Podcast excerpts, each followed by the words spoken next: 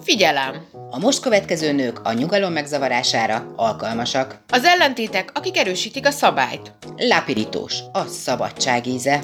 Egy falat Párizs. Egy csipet irónia. Egy merőkanányi sóder. És egy csepp dolce vita. Csak saját felelősségre. Sziasztok!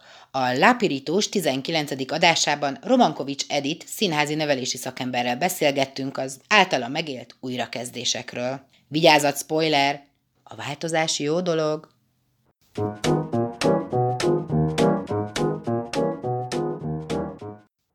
Az a nő rovatunk következik, és kicsit meglepően korán, rendszeres hallgatóink gondolhatják, de most egy olyan különleges anő rovat következik, ami még nem volt, mert hogy általában általunk nem személyesen ismert ma is élő nőket szoktunk itt Vagy ebben. nem élő nőket az, hogy ma nem élő nőket szoktunk ebben a rovatban ö, említeni. Viszont ma ugye a témánk itt az újrakezdésen belül ez a, az életközepi válság, a 40 utáni újrakezdés, és ehhez a témához ma egy olyan valakit gondoltunk, akit van szerencsénk személyesen is réges régről legalábbis még ismerni, aki nem más, mint Romankovics Edith, színházi nevelési szakember, akit én is, és Bogi is egyébként még a Káva Kulturális Műhelyből ismer. Bogi még megboldogult középiskolás korában, rengeteg foglalkozáson vett részt, én pedig, hát ott szerettem, általuk szerettem bele a drámapedagógiába és a színházi nevelésbe, és belőlük írtam a szakdolgozatomat, úgyhogy Edával mi már akkor találkoztunk, aztán azóta sajnos régóta nem, de azt gondoltuk, hogy ő egy olyan nő, akit ma szívesen bemutatnánk itt az A Nő rovatban. Itt vagy velünk, Eda? Igen, itt vagyok. Sziasztok! Szia, Eda! Hát figyelj csak, hát remélem itt nem baj, hogy ez így rögtön kiderül, hogy te egy 40 fölötti nő vagy. Ezt bízom benne, hogy nem haragszol meg, hogy nem, és nincs, nincs is vele problémám. Erről egy kicsit nyugodtan nyilatkozhatsz ilyen pozitívan, mert hogy Hágának ezzel kapcsolatban félelmei vannak, mert ő egy pár hónapon belül lesz 40, és itt egy kicsit aggódik ezen, hogy... Nézd, én, én nem aggódom, én 50 leszek jövőre, tehát egy tízessel idősebb vagyok nálad. Én, ne, nekem, nekem soha nem okozott eddig komoly problémát a korom, az az igazság, mert lehet, hogy azért, mert, mert mindig nagyon izgalmas uh, új dolgok jöttek, ahogy egyre idősebb lettem, és egyelőre még nem érzem azt, hogy annyira gyenge lennék, vagy a betegségek, vagy az öregség az olyan, olyan erősen támadna, hogy ez, ez megakadályozna engem bármiben is. Hát biztos lesz majd, amikor, amikor már ez nehezebb lesz, most én nagyon közhelyesen, de, szerintem minden életkornak megvan, megvannak a szépségei, és megvannak a új, újabb és újabb kihívásai, és mivel én szeretem a kihívásokat, meg a változásokat, ezért engem nem rendít meg az életkorom. Igen, úgy egy kicsit könnyebb, meg egyébként én emlékszem, hogy tehát egy nagyon energikus nő vagy, aki, aki nagy elánnal kezd bele a dolgokba, de hogy a mai témánkra rákanyarodjunk, egy ilyen energikus nő, aki ráadásul szereti a változásokat ezek szerint. Milyen nagy újrakezdéseid voltak az életedben, vagy akár nem olyan nagyok, vagy voltak-e egyáltalán? Voltak, voltak, és kisebbek is, nagyobbak is. Ami egy elsőre eszembe jut, ez lehet, hogy azért fura, mert tulajdonképpen nem is egy újrakezdés jutott eszembe erről, amikor így először gondolkodtam az újrakezdésről, hanem tulajdonképpen a, az elkezdés. Vagyis az, amikor elkezdtem a felnőtt életemet, mert én abban az évben, amikor 18 éves lettem, és ez pontosan 30 évvel ezelőtt volt, úgyhogy könnyen ki lehet számolni az életkoromat, abban az évben cserediák voltam Németországban. Tehát egy évet Németországban töltöttem, teljesen egyedül, és hát ott rögtön megtapasztaltam azt az élményt, hogy, hogy, hogy egy olyan helyre kerülök, ahol tulajdonképpen mindent újra kell építenem, mert nincsen körülöttem szociális háló, nem ismer senki, ráadásul nem is beszélem még jól a nyelvet, ismeretlen a hely, ismeretlen a család, akihez érkezem, ismeretlen az iskola, a gimnázium, ahova jártam, tehát minden-minden új, és én, én mindenkinek idegen vagyok. És ott azt tapasztaltam meg, hogy ugye egy évet töltöttem ott, hogy az első fél év az kutya kemény volt, és nagyon, nagyon sok honvágyjal, meg, meg, meg félelem, meg, fájdalommal, meg szorongással telt, viszont a második fél évben Na, ott, ott pedig olyan nagyszerű élményeim lettek, és annyira megtaláltam a helyemet, és tulajdonképpen a, az év végére egészen otthon éreztem magam, és lettek barátaim, és, és a család, ahol ö, éltem, befogadó, szeretett, a suliba jól éreztem magam, barom jól megtanultam németül. Szóval, hogy, hogy, hogy azt gondolom, hogy ez a, ez a kezdés, ez nekem egy olyan erős tapasztalat volt arról, tényleg ilyen zsigeri szinten, hogy, hogy az újrakezdés, vagy a változás, vagy az, amikor, amikor valami nagyon komfortzónán kívüli élmény ér, akkor, akkor az egyrészt nagyon nehéz, de ugye a tapasztalatom az volt, hogy nagyon-nagyon, ha megküzd ezzel az ember, akkor nagyon izgalmas dolgokat élhet át, és olyan lehetőségek nyílnak ki előtte, ami, amik a, abban az esetben, hogyha nem vállal be ilyen, ilyen kihívásokat, akkor nem fognak. És természetesen a, abban az életkorban én ezt nem, nem tudatosítottam így magamban, de, de később rájöttem, hogy, hogy én ott abban az egy évben felnőtté váltam, és hogy ez, hogy merek kockáztatni, hogy merek, merek belemenni új dolgokba, ez, ez, ez azt gondolom, hogy ebből a tapasztalatból fakad. Aztán később, később voltak nyilván szakmai újrakezdéseim is, amikor amikor, amikor munkahelyet váltottam, volt, volt, volt a párkapcsolati kríziseim, amikor, amikor véget ért egy kapcsolat. Tehát, hogy azért sokféle ilyen változás volt, de, de valahogy azt gondolom, hogy, hogy ez, a, ez a nagyon korai tapasztalat, ez, ez mindig segített abban, hogy, hogy oké, okay, most nehéz esetleg újra kezdeni, de hogy, de hogy mindig izgalommal tekintettem a jövőbe, és inkább lehetőségként láttam a változást. Ezzel abszolút engem igazolsz, már nekem van egy ilyen elméletem, hogy de minden fiatalt 18 évesen így érettségi után el kéne küldeni egy évre, pont így külföldre, ahogy te voltál, mert szerintem ez a legjobb terepe annak, hogy felnőjön tényleg az ember, és ekkor már ideje is van annak, hogy felnőjön, úgyhogy szerintem te behúztad a Jolly Jokert ezzel a dologgal az én világomban. Igen, igen, igen, én is azt gondolom, hogy, hogy ez, ez, ez, utólag is egy, egy fantasztikus lehetőség volt, mert nagyon sok olyan fiatallal találkozom, akik, meg, meg a korom, korombelieknél is így utólag vissza, visszamenve hallom a történeteket, hogy, hogy egyszerűen nagyon nehéz akár elkezdeni a felnőtt kort, és, és hogyha rossz tapasztalatok vannak, akkor utána folyamatos félelem és szorongás van a változástól, meg az újrakezdéstől. Tehát szerintem ez egy nagyon lényeges időszak. Most az, éppen a fiam 18 éves, a nagyobbik, és hát én nagyon bízom benne, hogy kellő erőforrással rendelkezik, hogy, hogy, hogy elkezdje a felnőtt életét. Én próbálom ebben nem akadályozni, és próbálom, próbálom se, abban támogatni, hogy, hogy minél önállóbb legyen, és minél több önálló döntést hozzon, és viselje azoknak a következményeit.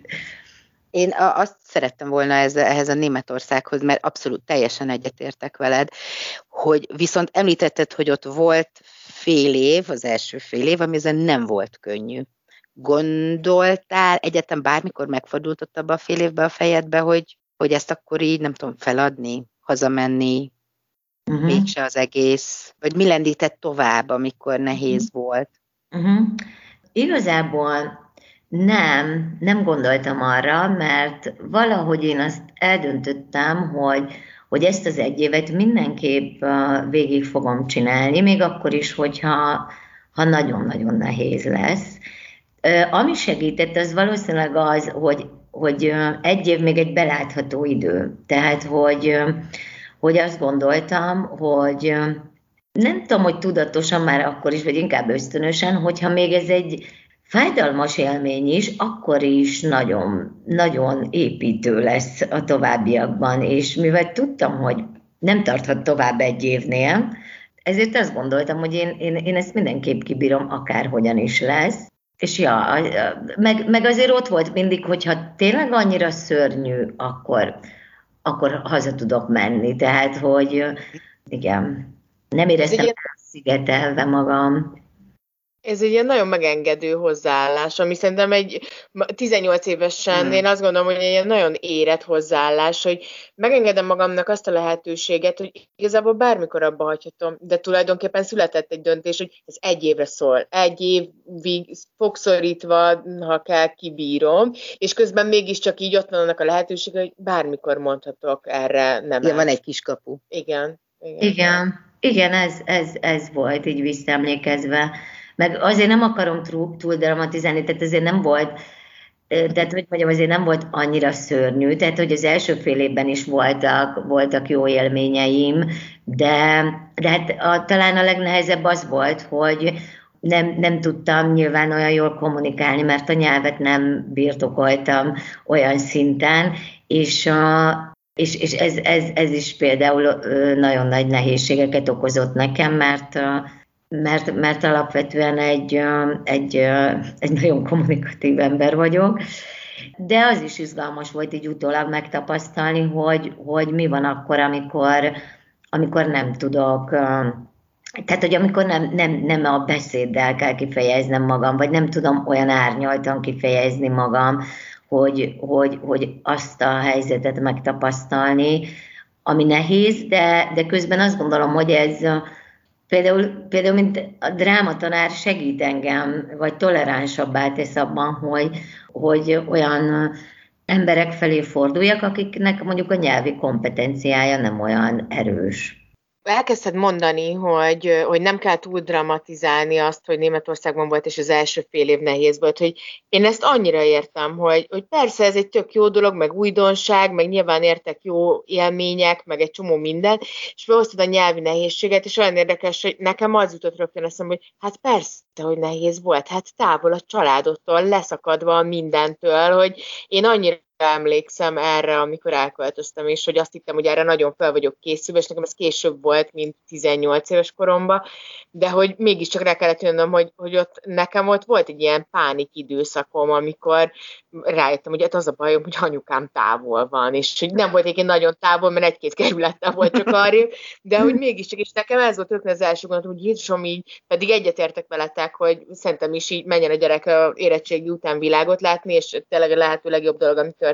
történhetett veled, de hogy én ettől nagyon értem ezt a krízis helyzetet, hogy mitől volt nehéz, vagy ezt gondolom, hogy ezért volt szerintem nehéz, nem a nyelv miatt.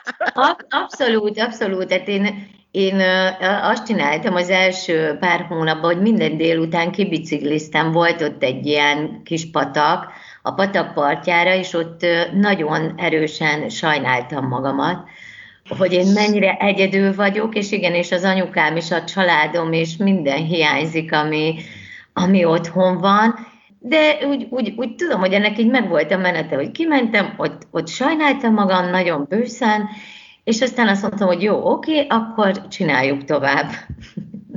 Ez tetszik, mert én, én, én bennem van egy erős hajlam erre az önsajnálós hát, műsorszámra, és egyrészt ez tökre megnyugtat, hogy te, aki ilyen nagyon előre menős, pozitív uh, személyiségnek tartalak, te is képes voltál ilyet csinálni, és ez most tökre tetszik ez az ötlet, hogy, hogy egy helyet adni ennek. Ahol igen. Lehet, hogy igen, hogy így helyhez kötni, hogy ott sajnálhatom magamat. Máshol nem sajnálhatom magamat, vagy hát nincs Igen, én egyébként ezt gondolom, én is nagyon-nagyon sokáig azt gondoltam, hogy jaj, az önsajnálat az milyen szörnyű, főleg ha mások előtt csinálja az ember, de aztán én rájöttem, hogy igenis, vannak azok a helyzetek, amikor az ember, amikor az ember igenis sajnálhatja magát, amikor nehéz helyzetbe kerül, amikor, amikor, amikor saját magát is sirathatja, vagy gyászolhat akár egy kapcsolatot, akár egy munkahelyet, és, és hogy, hogy ez szerintem ez, ez, ez nem baj, csak igen, mindenki azt mondja, hogy jaj, önsajnálat.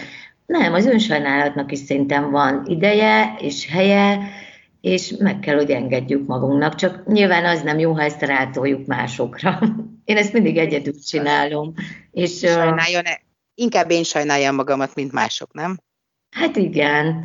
Vagy ez ilyen önbabusgatás, úgy is mondhatnám, mert hogy kicsit babusgatom a lelkemet, és megengedem neki, hogy igenis fájjon, és ja, Hát meg ebből az önsajnálásból lesznek egyébként az újrakezdések, meg az újra definiálások. Tehát, hogy, hogy most, ahogy erről beszélünk, így azt teszem, hogy hát igen, a lejtből lehet fölfelé menni. Tehát, hogyha kisajnáltuk magunkat, akkor utána lehet újra gondolni, és ahogy mondtad... Meg jó, így önvigasztalás, az önsajnálat megy önvigasztalásba, nem? És akkor jönnek így az ötletek, hogy jó, de lehetne azt, hogy... Hát és meg a döntés, akkor... hogy jó, ennyi elég volt, kisajnáltam magam, és akkor menni Azt te csinálod, igen, kevésbé.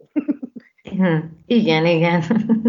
Viszont volt-e olyan újrakezdés, aminél úgy kétségesnek érezted, hogy, hogy nem tudom, lesz-e hozzá erőd, vagy ami, ami úgy nagyon próbára tett, és, és mhm. akár kétséges volt, hogy, hogy újra tudod-e kezdeni? Mm-hmm.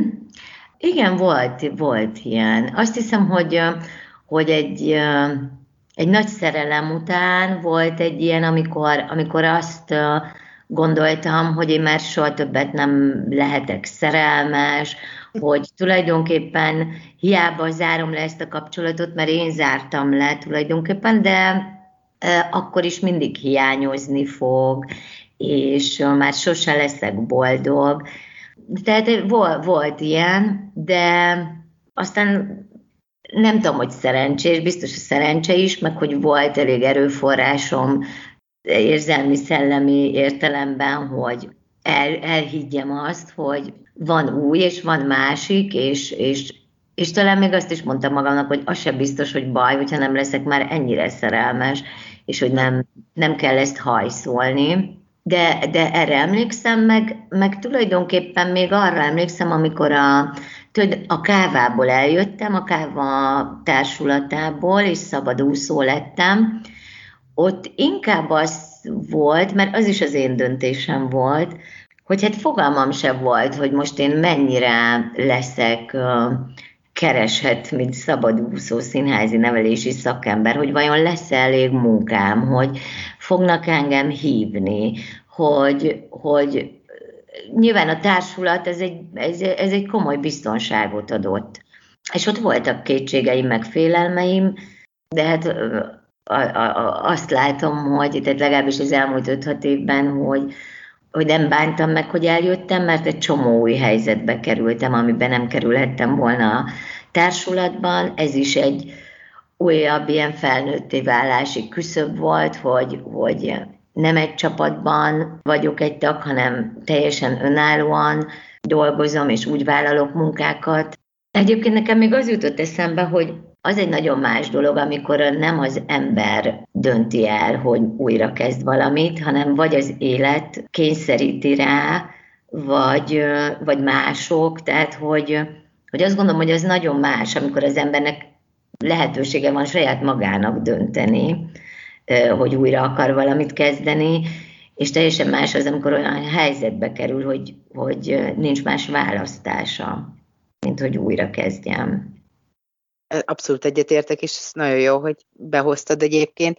Viszont az a baj, hogy nagyon pörög a műsoridő, viszont még szerettem volna beszélni arról, hogy ha már itt a szabadúszást szóba hoztad, akkor tudom, hogy épp dolgozol, dolgoztok egy friss darabon, aminek hamarosan, most itt szeptemberben lesz a bemutatója. Ez a Mit ér, ha című zenés női variati a múlandóságról, ami így pont így erről a 40-es, 40 utáni női létről szól, aminek te többek között szereplője vagy, Álmost Fédra, Föer Ivet, Manyasz Erika és Szalontai Tünde mellett, de emellett az egyik írója is vagy, és a rendezője is.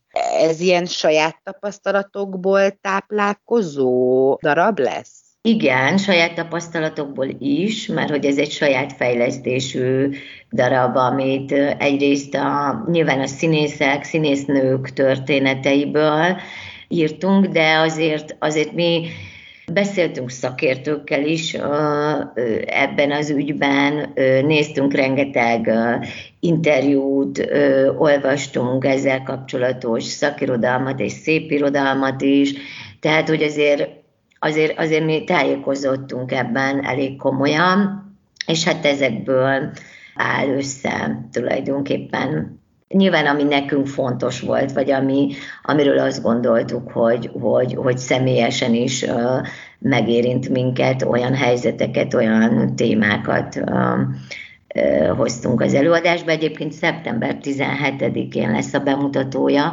a Jurányi inkubátorházban, és hát ebben is ugye az újrakezdés az egy nagyon fontos téma, leginkább az, hogy, hogy, hogy lehet-e mondjuk 40 felett, 50 éves korban újra kezdeni, érdemese, mi kell ahhoz, hogy valaki, valaki újra tudjon kezdeni, mi akadályoz meg minket ebben, és van két, két szereplő is, aki az egyik az a magánéletét helyezi teljesen új alapokra a történetben, mert ott hagyja a családját és a férjét nőként, és a munkahelyét is egyébként, tehát az egész életét, egy új életet kezd, illetve van olyan szereplőnk, aki karrierváltó, tehát egy teljesen új szakmát kezd, és, és hát vannak olyan szereplőink is, akik örlődnek abban, hogy, hogy vajon nekik még lehet-e, szabad-e, tudnak-e, képesek-e újra kezdeni ebben az életkorban. És még így zárásként azt áruld el nekem, hogy, hogy mint olyan valaki, akinek azt hiszem, hogy elég jó kezdő élménye van ezzel a kezdéssel, újrakezdéssel itt, ezzel a németországi egy éveddel. Te hogy érzed, hogy inkább te tudtál úgymond hozzátenni a darabhoz, a te tapasztalataidból és a te lendületedből, vagy, vagy tudtál te kivenni ebből a darabból valamit, amit a saját életedre vonatkoztatva tudsz esetleg továbbvinni, mint tanulság, vagy mint muníció? Ez, ez mindig, ez minden színházi munkánál, vagy legalábbis az én színházi munkáimnál mindig ez mind a kettő működik.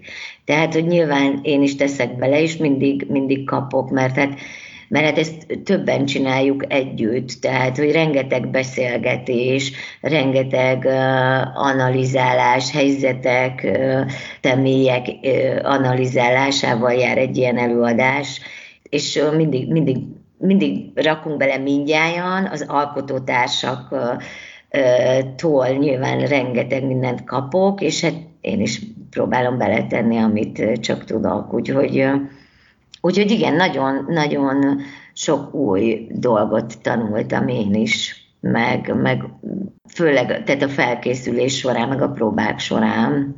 És hát nyilván az is most izgalmas lesz, hogy hogyan fogják fogadni ezt a, az előadást a nézők, és az, az, is egy tanulás, egy tapasztalat lesz, hogy ők mit mondanak. Gyertek nézni. Mindenképp, mindenképp, és nagyon sajnálom, de nagyon elrepült az időnk, viszont én egészen biztosan mondhatom, hogy ebből a beszélgetésből én is tanulhattam, amiért nagyon hálás vagyok neked.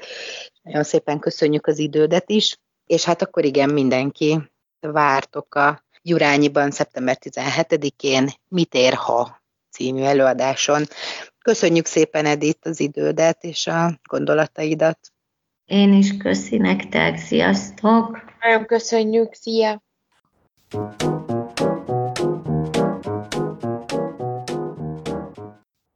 Ez volt az interjú Romankovics Edittel, aki színházi nevelési szakember. Vegyél példát róla, és kalandozza a komfortzónán kívül. Ha teljes műsort is szívesen meghallgatnád, akkor kattints a Lapirítós 19. adására.